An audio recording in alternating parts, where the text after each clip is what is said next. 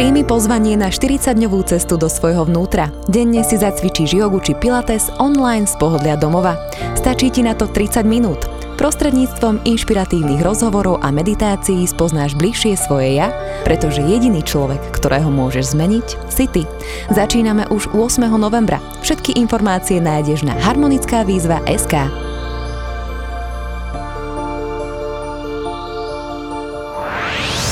Zdravo a fit s podcastom.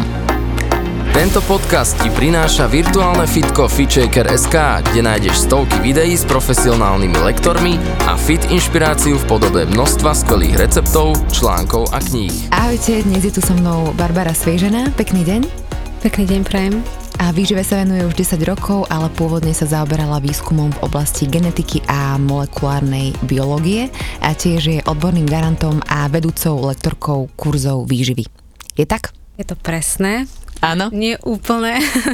áno, áno, ďakujem pekne za predstavenie. Dodajme, čo som nepovedala. Povedali ste to super a akurát, že tým základným výskumom som sa zaoberala, kým som ukončila dizertáciu a potom som robila hlavne aplikovanú vedu. To znamená, ja som sa zaoberala kriminalistickou praxou, takže v podstate úplne uh-huh. to vyznieva zvonku, ako keby to bolo od veci a od výživy, ale v skutočnosti je to stále spojené všetko cez tie molekuly, cez tú molekulárnu biológiu a genetiku, takže tá DNA uh-huh uh-huh. ktorú dnes už vnímam až cez tú epigenetiku, tam bola vždy prítomná v tej mojej uh-huh. téme základnej životnej. A ako sa to potom celé z kriminalistiky preúplo k výžive? No kriminalistike som eh, sa zaoberala DNA analýzou. To znamená, že stále som bola v tom laboratóriu, stále som riešila vlastne tie molekulárne postupy a nejaké interpretácie, lebo akokoľvek posvedcujeme vedu, eh, v podstate každý výsledok vedecký v rámci biológie eh, vzniká práve v tom laboratóriu. Takže toto to má spoločné. Uh-huh. Ak výžive, jednak ma táto téma fascinovala asi tak, ako dnes každé už mladé dievča, lebo myslím si, že tá téma tu rezonuje v spoločnosti veľmi dlho. Ja som sa jej začala tak nejak profesionálne venovať alebo na, študovať e, v prvom rade pred 17 rokmi, keď som otehotnila vlastne so synom. Uh-huh. A je pravda, že v tom období uh, tu výživové poradenstvo nebolo. Uh-huh. To zase každý, kto sa tomu venuje, vie, že, že 10 rokov je tá téma taká naozaj vypukla on mal nejaké exémy alebo nejaké zdravotné problémy? Áno, keď sa narodil, mal atopický exém, takže tam to kde si začalo, ale myslím si, že moja téma výživy začala ešte predtým, pretože ja sama som trpela poruchami príjmu potravy. Tam je taká moja stigma, že toto je téma, ktorú ty budeš riešiť celý život. Uh-huh. Takže tak som sa postupne dostala k tomu, že som si to zvolila ako svoju životnú cestu. Uh-huh.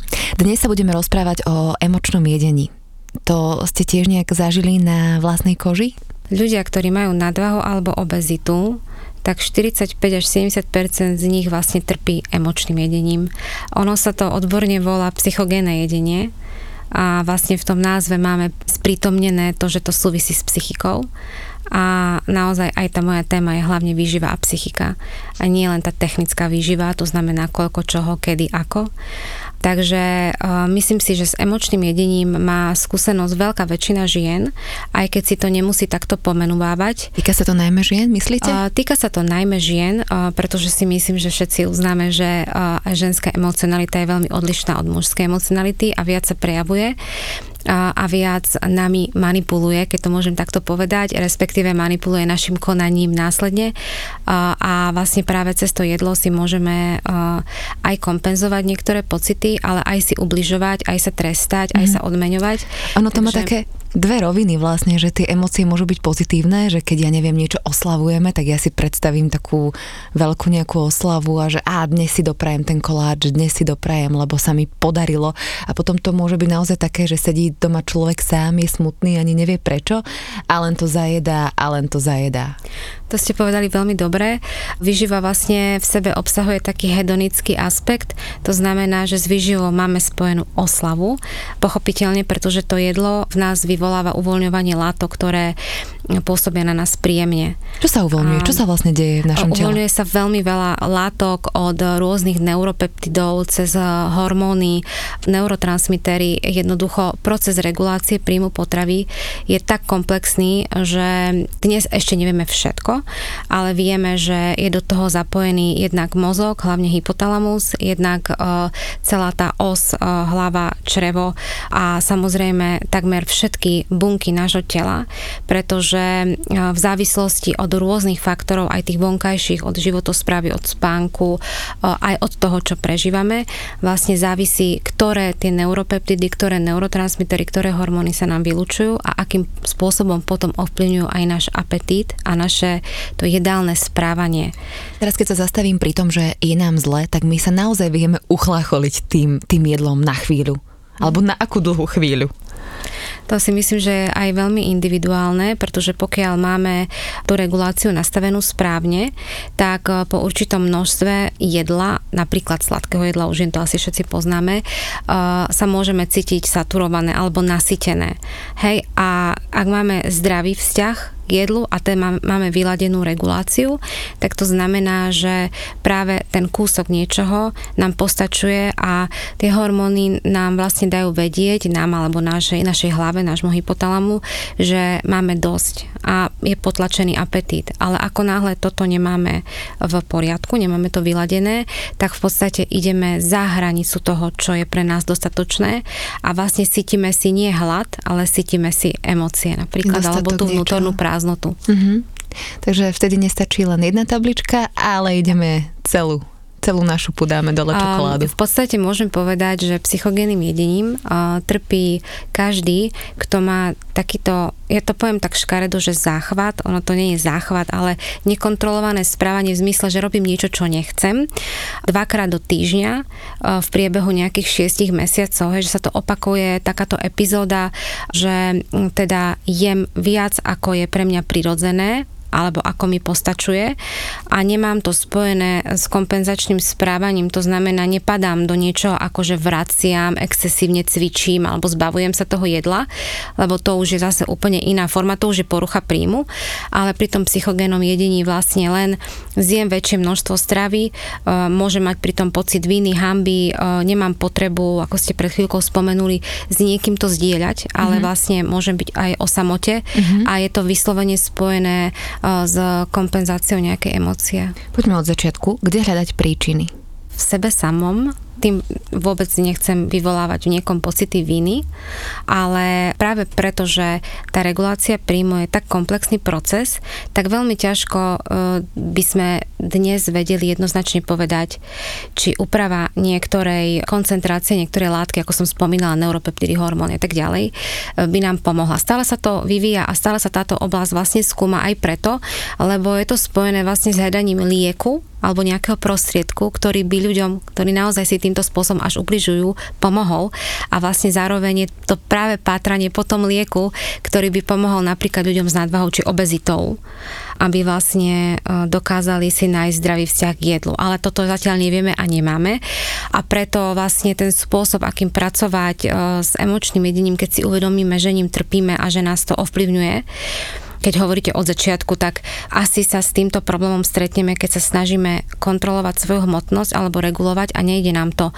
To znamená, my aj vieme napríklad schudnúť a mať optimálnu hmotnosť na nejakú krátku dobu, zase do toho padáme a je to spojené vlastne s tým, že nevieme nejakým spôsobom, aj keď vieme, čo je zdravé, ale nevieme to reálne dodržiavať. Mm-hmm. A tam, kde si potrebujeme zistiť, kde je ten náš vnútorný sabotér. Tam sú nejaké spúšťače jednoducho. Určite áno. Máme vnútorného sabotéra proste E, niektorý náš vnútorný tieň, ktorý nám v podstate sabotuje to zdravé správanie a to môže byť spojené s rôznymi aj emočnými traumami, aj s čímkoľvek, čo sa týka možno aj nášho detstva alebo aj dospelého života a čo nám vlastne zabraňuje, aby sme pristupovali k sebe s tou láskou, s tou seba úctou a reálne to aj premietli do nášho života. Mm. Takže ono potom riešenie tohto problému nie je v nastavení jedálnička alebo zdravej stravy, pretože že veľmi veľa týchto ľudí vie, čo je dobré a vie, čo majú jesť, ale práve v tom pátraní po tých tieňoch, čo máme uložené a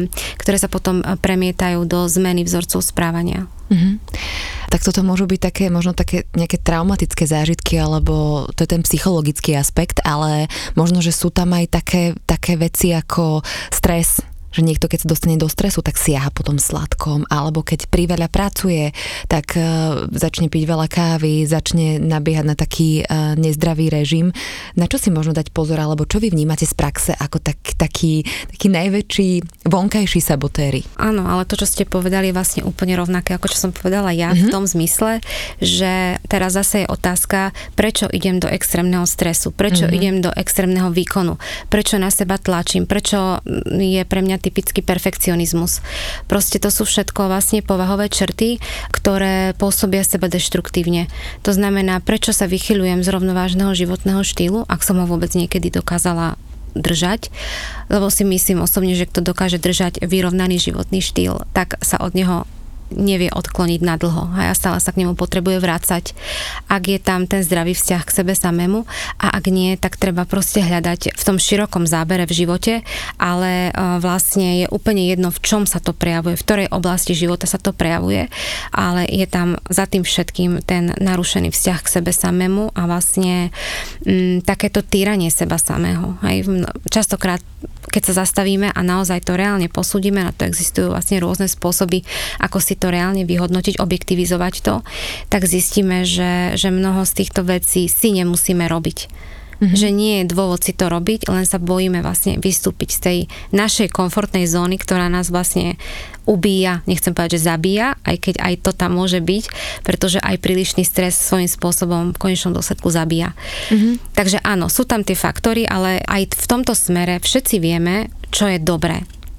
Takisto ako v jedle, aj v tom, keď sa už budíme s tým, že nestíhame, máme toho veľa, máme také termíny, máme veľa tej práce, nedokážeme z rôznych dôvodov z toho vystúpiť, tak potom je čas spýtať sa na tie dôvody. Že, že to prečo? už je na mhm. každom, že akým spôsobom do toho vúpne, či nejakou terapiou, alebo možno nejakou meditáciou, alebo čo sa možno osvedčilo u vašich klientov, lebo pomáhate mm-hmm. ľuďom uh, s takýmito problémami. Áno. Áno, pri tých takých dlhodobých programoch určite áno. Že aké sú možno um, také kroky, uh, začnete určite, je to samozrejme nejaký ten rozhovor s človekom, aby ste si vedeli nacítiť, že kde je možno problém, potom je tam nejaká práca s psychologom, alebo a, ako to prebieha? Keď má niekto tento problém, že príde za vami, že áno, viem, že sa emočne prejedám, hľadám, čo je za tým, poďme s tým niečo robiť. No v takom prípade vlastne dá sa povedať, že hľadáme spolu, čo sa mm-hmm. s tým mhm. dá robiť a naozaj je tam potrebná tá práca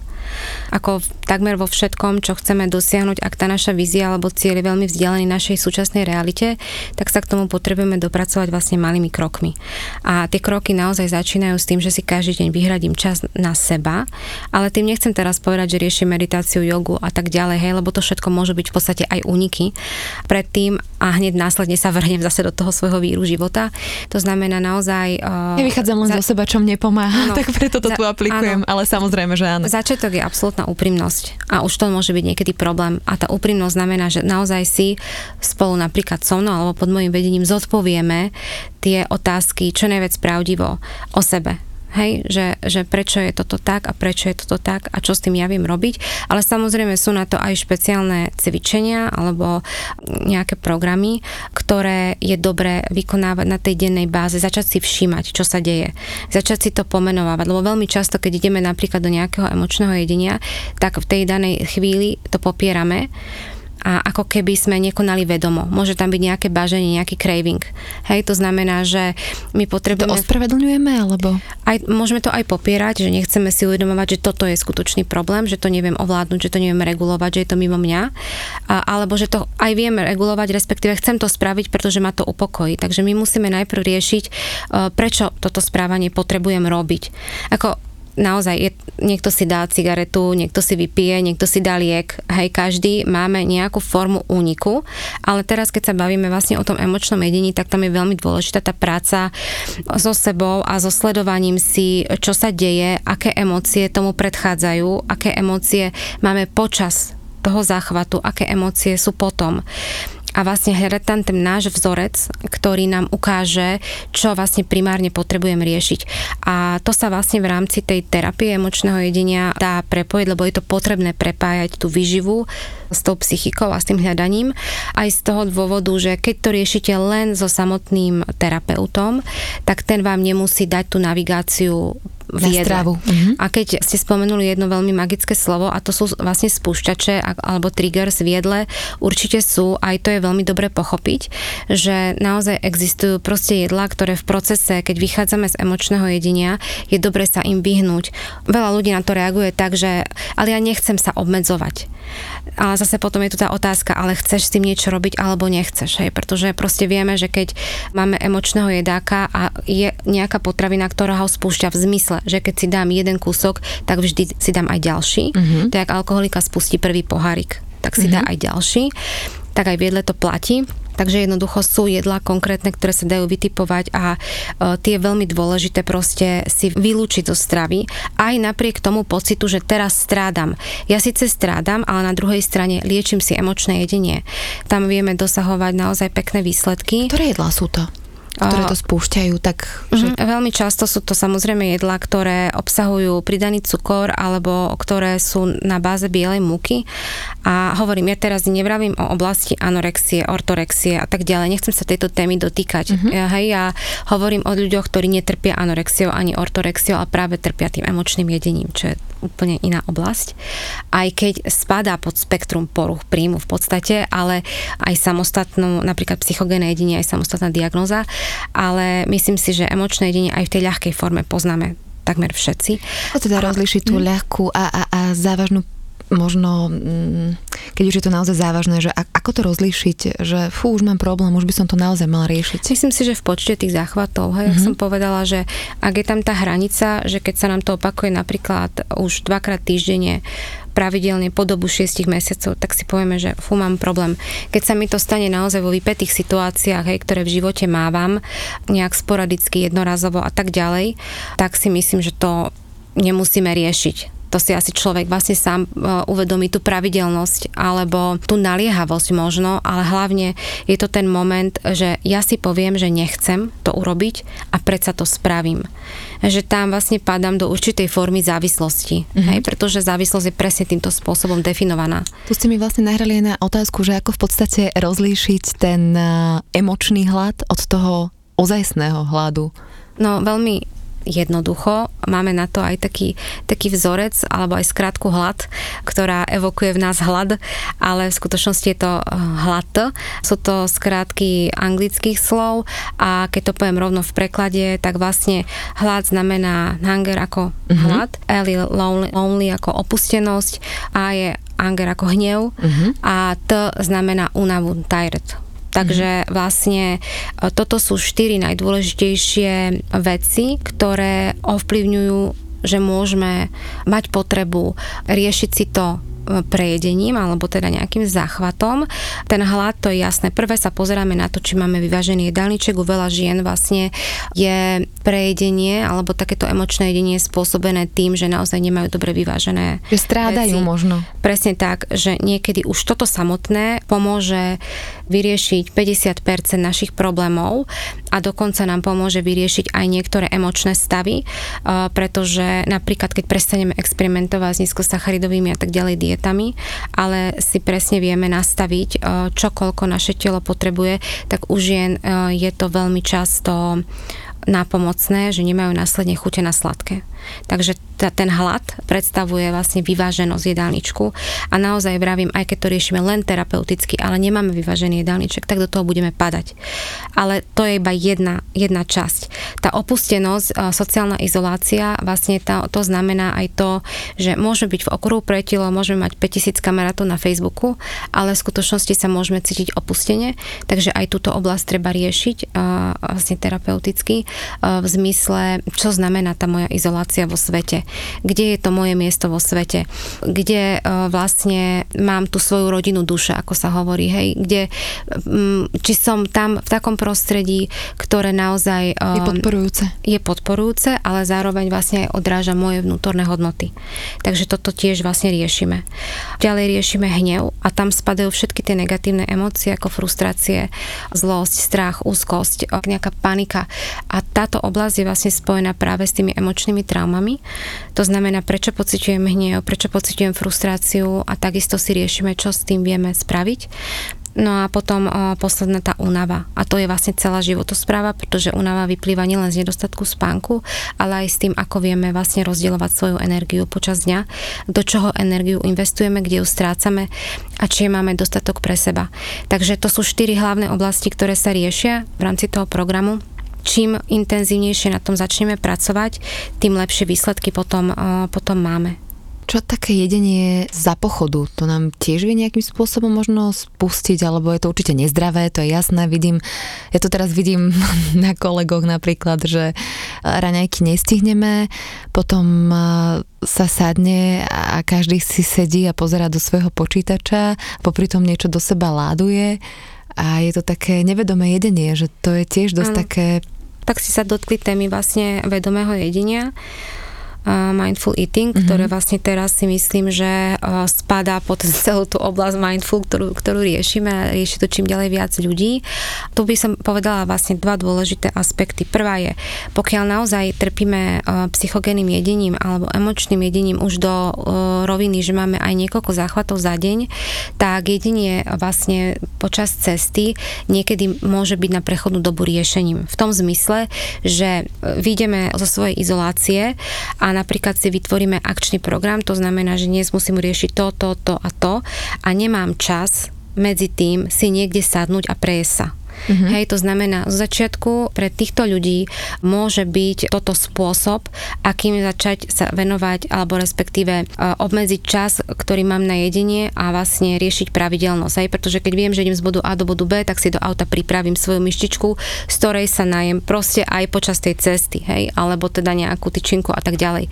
A viem, že už ďalšiu potravu nemôžem, nemám kde som v aute, hej, alebo idem tam, idem tam, to znamená, naozaj si môžem dať len toto a je to pre mňa proste na tú dobu riešením. Hej, takže nezavrhujem to vyslovene. To, čo ale vy ste presne spomenuli, to je skôr o tom, že dnes nám stále narasta počet ľudí, ktorí majú rôzne trávice problémy od nadúvania, proste, a, ktoré môže vlastne vyústiť naozaj aj do podraženého čreva a rôznych črevných dysbióz a ešte horších diagnóz. Toto je veľmi úzko spojené s tým, ako jeme a nie čo jeme. Lebo čo jeme je niečo, čo sme riešili proste teraz strašne dlho. 10 rokov riešime, čo jeme a čo je zdravé. Teraz nám práve vystáva otázka, čo je oveľa dôležitejšie, ako jeme ako pristupujeme k jedlu a to, ako jeme vlastne presne znamená, že my potrebujeme rešpektovať, že naše telo není stroj a že vlastne pri tom jedení my aktivujeme alebo teda vypíname sympatikus, zapíname parasympatikus a jednoducho úplne iné procesy sa začnú diať. Takže jedna z veľmi dôležitých tém, ktorú riešime pri emočnom jedení je práve to vedomé pomalé jedenie čo sa potrebujeme naučiť, aby sme sa naozaj do toho jedla ponorili, precítili ho a naozaj tým pádom aktivovali vyplavovanie úplne iných látok. Úplne Môžeme si povedať, že, že, že, že ako to možno inak prebieha, lebo mne napríklad mm. toto pomalé vedomé jedenie príde ako, ako dosť zásadná cesta alebo e, barlička k tomu e, výsť toho celého emočného prejedania von. Hovorím o, o jednej úplne malinkej časti, že mi to dáva dosť zmysel. Že keď sa človek zastaví a tak dokáže si to prosto uvedomiť, že aha, čo robím, ako to robím, musím to robiť, prečo to robím a tak ďalej. Na to je veľmi krásne cvičenie, ktoré nacvičujeme, alebo ano. teda človek, ktorý z toho vychádza, musí nacvičovať. A vlastne ten úplne pôvodný nácvik sa robí e, s jedným malým hrozienkom. Začína to tak, že, že si vlastne to hrozienko chytíme do ruky, začíname ho navnímavať, e, cítime ho štruktúru, privoniame si k nemu, položíme si ho na jazyk, sledujeme, čo sa deje, že začíname slíniť, sledujeme tie procesy, ktoré, sa nám, ktoré nám bežia v hlave, začneme ho hrísť, e, naozaj ho musíme pohrísť, dokým nemáme úplnú tekutinu v, tej, v tých ústach, to prehltneme, sledujeme, čo sa deje. Proste ten nácvik vedomého jedenia sa odohráva takýmto spôsobom, aby sme si začali vlastne navnímavať všetky tie chute, všetky zmysly, ktoré sú do toho zapojené. My máme naozaj do jedenia zapojených uh, veľmi veľa procesov, aj zmyslových. A pokiaľ jeme v chvate, ako ste spomínali, tak uh, máme vlastne pozornosť sústredenú niekde úplne inde a nie na jedlo, takže naše telo nie je na jedlo a trávenie pripravené. Hej, takže tým vlastne bojkotujeme samých seba. Ale ľudia, ktorí majú emočné jedenie, práve že častokrát aj jedia tak, že keďže majú pocity viny z jedla, keď jedia a už vedia, že jedia niečo, čo nechcú, tak uh, môžu um, mať preskokové aktivity, to znamená, že naozaj pritom pozerajú mobil, uh, čítajú si niečo a tak, hej. Mm-hmm. A mhm. zároveň vlastne si kvázi uľavujú a zároveň nich môže narastať ten pocit viny, že zase zlyhali. Všetko dokopy. Že, tak, je tam samozrejme úplne iný priebeh, ako keď uh, nacvičujeme to, to vedomé jedenie. Dajú sa tieto nezdravé vzorce správania úplne nejakým spôsobom vymazať? Alebo vy ste toho v podstate príkladom, keď ste spomínali, že aj dajú. mali, dajú. Mhm. Dajú sa, všetko závisí od miery tej vnútornej motivácie, že chcem s tým niečo robiť a tá motivácia zvykne byť najväčšia vlastne práve u, u žien, ktoré, ako prevažne pracujem so ženami, preto vravím o ženách, ale to neznamená, že muži tento problém nemajú a nemôžu riešiť, ale samozrejme, že prevažná väčšina žien, ktoré to chce riešiť, má tu nadvahu alebo obezitu. To znamená, že si uvedomujú, že začínajú padať vlastne do tej seba nenávisti, do seba odporu, hej, že nie sú spokojné vo vlastnom tele, že to nevedia riešiť, aké to riešia tak len na veľmi krátku dobu a zistia, že za tým je teda niečo takéto.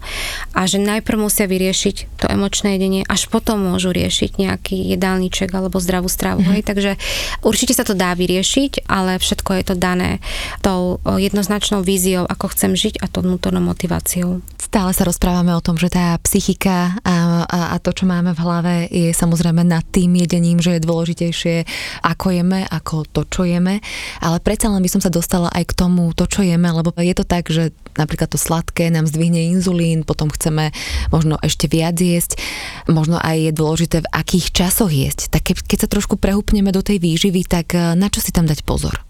Dnes je najväčším problémom, ktorý vnímam, že máme strašne veľa informácií, ktoré sú často dezinterpretované, to je jedna vec a že častokrát, keď aj nejaká vec vyzerá veľmi, veľmi fajne na oko a máme tendenciu jej uveriť a zdá sa nám správna, tak tým, že nemusíme mať tie vedomosti širšie a nevidíme všetky súvislosti, tak e, môžeme upadať naozaj do veľmi nesprávnych vzorcov správaní a v stravovaní. Napriek tomu, poviem na príklade, hej, e, prerušované hľadovanie. Rozhodne nemôžeme povedať, že je to dobre pre každého, tak ako nič vo výžive. Ale napriek tomu máme tendenciu to skúsiť. Hej, u nás napríklad, e, keď to nie je vhodné, nie je vhodné pre nás, pretože môže to byť vhodné pre ľudí s diagnózou, napríklad s diabetom, hej, ale nemusí to byť vhodné pre zdravú mladú ženu, ktorá má nejaký výkon, ktorá potrebuje proste pravidelný prísun energie a upadne do tohto, môže ju to čiastočne euforizovať, nejaké obdobie naozaj sa môže cítiť lepšie. My stále presadzujeme taký názor, že pokiaľ čokoľvek, čo ideš vyskúšať, nie je pre teba dlhodobo udržateľné, tak to neskúšaj, pretože si tým ublížiš, môžeš si spôsobiť metabolickú rezistenciu, môžeš si spôsobiť, že sa práve v tebe spustí spustia nejaké procesy, aj tie emočné, aj tie vlastne chore možno, ktoré e, pôjdu proti tebe. Takže za mňa keby vyváženú stravu predávali vo forme tabletky, tak farmaceutické spoločnosti zarobia miliardy. A hej, ale toto je presne niečo, čo nie je atraktívne. Proste vyvážená zdravá strava pravidelne nikdy nikomu neublížila. Založená na kvalitných potravinách a na uh, vylúčení spracovaných potravín a samozrejme s takouto mierou zdravého sedliackého rozumu.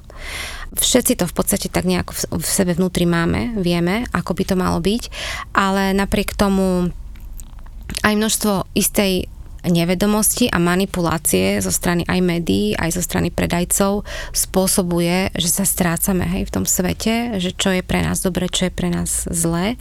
A skutočne výživa je veľmi individuálna. Prejavuje sa to vlastne už u malých detí, ktoré si prirodzene vyberajú aj kedy, aj čo. Dokonca aj to dieťatko, ktoré pije materské mlieko, uh, ho nepije v pravidelných intervaloch proste a vždy rovnaké množstvo, ale postupne podľa potreby uh, organizmu. Ale isté zásady platia. A tie zásady si myslím, že veľmi pekne zodpovedala aj Svetová zdravotnícká organizácia v tých základných guidelinoch pre zdravú stravu, v ktorej sa premieta aj určitá pravidelnosť, mali by sme jesť 3 až 5 krát denne, hej? čo znamená, že ne, nemusí to byť pre vás dobre 3, nemusí byť pre vás dobre 5, mm-hmm. pre mhm. vás môže byť dobre 4. Podstatné je samozrejme si to nájsť pre seba, čo je pre mňa OK a nie ísť do experimentov, keď to proste pre mňa OK nie je. Malo by to vychádzať aj z nášho nejakého pracovného násadenia, či športujeme, nešportujeme, či nás niekoho vyslovene otravuje, keď má jesť 5 krát denne, niekto to vyslovene potrebuje, že malo je to fakt to, individuálne. Áno, malo by to úplne vychádzať z nášho stredu. Mm-hmm z toho, ako to nacičujeme. Ja proste si môžem hovoriť, že chcem jesť trikrát denne, keď ja proste cítim hlad medzi raňajkami a obedom. Tak buď musím meniť uh, svoje raňajky, ale napríklad ja ako vegetarián, 30 rokov vegetarián, si nedám vaječné raňajky, ani si nedám vajce so slaninou na raňajky.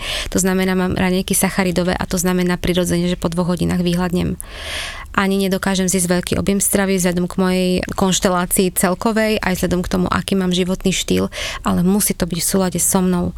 Ako náhle to nie je v súlade so mnou, tak uh, to nemo, nemo, nemôže mať dlhé trvanie a tým pádom prechádzam tým pocitom zlyhania, vraciam sa k návykom, možno aj nesprávnym. Takže všetko to mu, musí vychádzať z toho súladu so sebou a, a tam práve začíname hej, a aj končíme, že kde je vlastne ten súlad, že čo vlastne ja skutočne potrebujem, ako to potrebujem a zodpoveda môj život tomu, čo ja skutočne potrebujem. No ale odklonila som sa od tej prvej otázky, teda tej pôvodnej a, a teda a, podľa, podľa guidelinov zdravú stravu vlastne tvorí ovocie, zelenina, strukoviny, orechy, semienka, proste samozrejme tá rastlinná strava 70%, 30% živočišnej stravy. A tá živočišná strava ideálne, keď je to biele meso, keď sú to ryby, mliečne produkty, ideálne nízkotučné a dajme tomu tie vajcia. Keď si držíme obsah soli e, do nejakej úrovne, hej, nejakých 5 gramov, keď si držíme obsah pridaného cukru na úrovni nejakých 6 čajových lyžičiek denne, čo pre niekoho je, že, že veľa, ale zase si treba uvedomiť, v čom všetkom je pridaný cukor Ovocie. Ovocie Alebo nie. Toto ovocie, sa tam neráta, hej? Nie, nie. Uh-huh. Ovocie nie je pridaný cukor. Ovocie je prirodzený cukor, uh-huh. alebo v ovoci je cukor prirodzený, takže toto určite nie. Mm, no a potom ešte aj sa týka, to ďalšie pravidlo sa týka tukov a to je dobre, keď si sledujeme vlastne prísun nasytených tukov. Ja viem, že teraz uh, všetci zástupcovia paleo, keto a, a ďalších výživových smerov sa posmešne uškrnú a to je práve ten problém v našom tom mediálnom svete, že zastancovia istých smerov si držia tú svoju pravdu a vlastne majú tendenciu odmietať uh, mm-hmm. ostatné tábory. Je to v poriadku, ako môžu to takto mať. Dôležité opäť je, niekomu to môže môže fungovať, napríklad paleo dieta niekomu to naozaj môže ublížiť, mm-hmm. až ublížiť. A stretla som sa naozaj aj s ľuďmi, ktorým to veľmi ublížilo. Takže mm-hmm. stále platí, že najdôležitejšie sú naozaj, najdôležitejšia je kvalita potravín a aj čo sa týka, keďže som začala tú tému nasytených tukov, tak e, stále platí, že ich prísun e, pre nás najlepší je e, do, do tých 10% celkového energetického príjmu. To znamená nie vyhybať sa im, ale mať ich na nejakej obmedzenej úrovni v strave prirodzene, v prirodzených potravinách, ale nemať ich vo forme uh, rôznych, uh, dajme tomu, udenín, priemyselne spracovaných potravín, uh, ktoré obsahujú práve vysoké množstvo tuku, častokrát aj soli, alebo pridaných cukrov. Mm-hmm. Taká klasika, takže, o ktorej tak, vlastne... Tak, myslím si, že sa toto stále opakuje, nielen tu, ako a, a v rámci a teda u vás, pretože ja poznám vašu filozofiu, ktorá je veľmi krásna, kde presadzujete vlastne práve, myslím si, že tieto myšlienky a tento zdravý prístup k strave, ale hovorím, že ako náhle začíname s experimentovaním, tak môžeme veľmi, veľmi rýchlo upadnúť do vzorcov, ktoré nás potom držia aj v tej sieti emočného jedenia. Mm-hmm. Už je práve tie, tá, to experimentovanie so sacharidmi a tukmi je také typické. Spomenuli ste aj deti a deti zrkadlia rodičov, takže tam je to väčšinou o tom príklade toho rodiča, čo vlastne dieťaťu dáva na tanier, čo samotný rodič je, ako sa správa k sebe a ako naučiť tie deti naozaj žiť a mať taký zdravý vzťah k jedlu, aby to bolo, aby to bolo fajn. Teda okrem toho, že byť príkladom. Mám dve deti a každé e, z nich malo istý problém s jedlom. A, a na tom som si aj krásne uvedomila, že tým, že ja v sebe mám vzorec e, poruchy príjmu potravy, ktorý napriek tomu, že žijem plnohodnotný život a mám veľa vecí vyriešených, tak e, sa môže nejakým spôsobom prejavovať, prenášať v nejakých vzorcoch, ktoré možno ešte nie som úplne schopná vidieť, alebo aj ich vidím, ale možno niektoré veci neviem úplne nájsť tú normu, hej, ktorá by vyhovovala mne a práve preto sú tie deti tým zrkadlom, ktoré mi v podstate ukazujú, že mnohé oblasti svojho života ešte stále potrebujem doťahovať ďalej a ďalej a pracovať s nimi. Najmä cerka, má teraz 7 rokov, tým, že je dievča a žena, tak mám tendenciu, a budúca žena, tak mám tendenciu oveľa viac uh, si to sledovať a zrkadliť cez ňu. Mm. A akýkoľvek problém v súvislosti s jedlom vlastne odráža našu seba hodnotu. Takže aj rodičia, ak chcú riešiť jedlo, potrebujú ísť do tej úprimnosti a pravdivosti voči sebe samému. Ako to mám ja. Hej, čo je pre mňa v tom jedle dôležité, akým spôsobom sa vzťah k jedlu prenáša do vzťahu k, ku mne, k môjmu telu, k tomu, čo je pre mňa dôležité v živote. Takže ako náhle už máme tento vedomý vzťah k sebe, tak e, to vieme otvorene komunikovať aj voči dieťaťu. Kým ho nemáme otvorený, tak môžeme dieťa znásilňovať do nejakých vzorcov, že to by sa malo, to by sa nemalo, ale dieťa nám to zrkadlí. Takže hej, tým, že to odmieta rôznym mm. spôsobom, deti vedia rôznym spôsobom odmietať a my z toho šalejeme naozaj niekedy, že, že, že vlastne nechápeme, prečo to robí, prečo je to tak, prečo do toho padlo, ale fakt tam je naozaj na mieste začať riešiť seba ako my máme nastavené tieto veci u seba. A zase netýka sa to len toho, čo my jeme, nejeme, či máme schované sladkosti v komore alebo nemáme, či máme chuť si dať zeleninu k tomu alebo nemáme, ale ako to máme v tom vzťahu ku sebe. Nie je to o tom, že nájdi si 10 typov na to, ako sa zbaviť emočného jedenia, ale naozaj sa k tomu postaviť, tak ako ste vy na začiatku povedali, že byť k sebe v prvom rade pravdivý. Ja vám ďakujem veľmi pekne. Ešte by som bola rada, keby ste povedali, kde vás možno ľudia, ktorí nás počúvajú, nájdu, ak sa možno v tom oni našli a boli by radi, keby to mohli nejakým spôsobom poriešiť. V súvislosti s emočným jedením som doteraz vlastne mala samostatný program, ktorý bol skrytý pod poruchy príjmu potravy, ale toto nie je správne, takže už budem mať úplne samostatný program pre emočné jedenie a nájdu ma pod môjim menom na webe Barbara Sviežena.sk hlavne. Mm-hmm. Ešte raz veľmi pekne ďakujem a sme radi, že ste nás počúvali a počujeme sa opäť na budúce. Majte krásny deň. Počúvali ste Fitchaker podcast. Ja som Adriš Pronglová a teším sa na vás na budúce.